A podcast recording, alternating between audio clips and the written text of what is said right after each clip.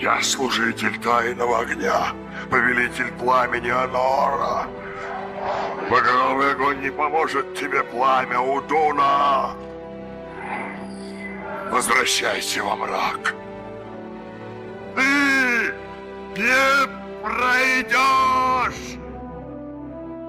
Ой, а ты уже здесь? Извини, напряженный момент засмотрелся, не заметил. Да, как ты прекрасно знаешь, Балрак там действительно не пройдет. А вот ты... Да, да, именно ты. Не бери с него пример. Проходи, устраивайся поудобнее и, как говорится, добро пожаловать в Хроники Средиземья. Хроники Средиземья – это не просто подкаст, это путеводитель по миру Толкина.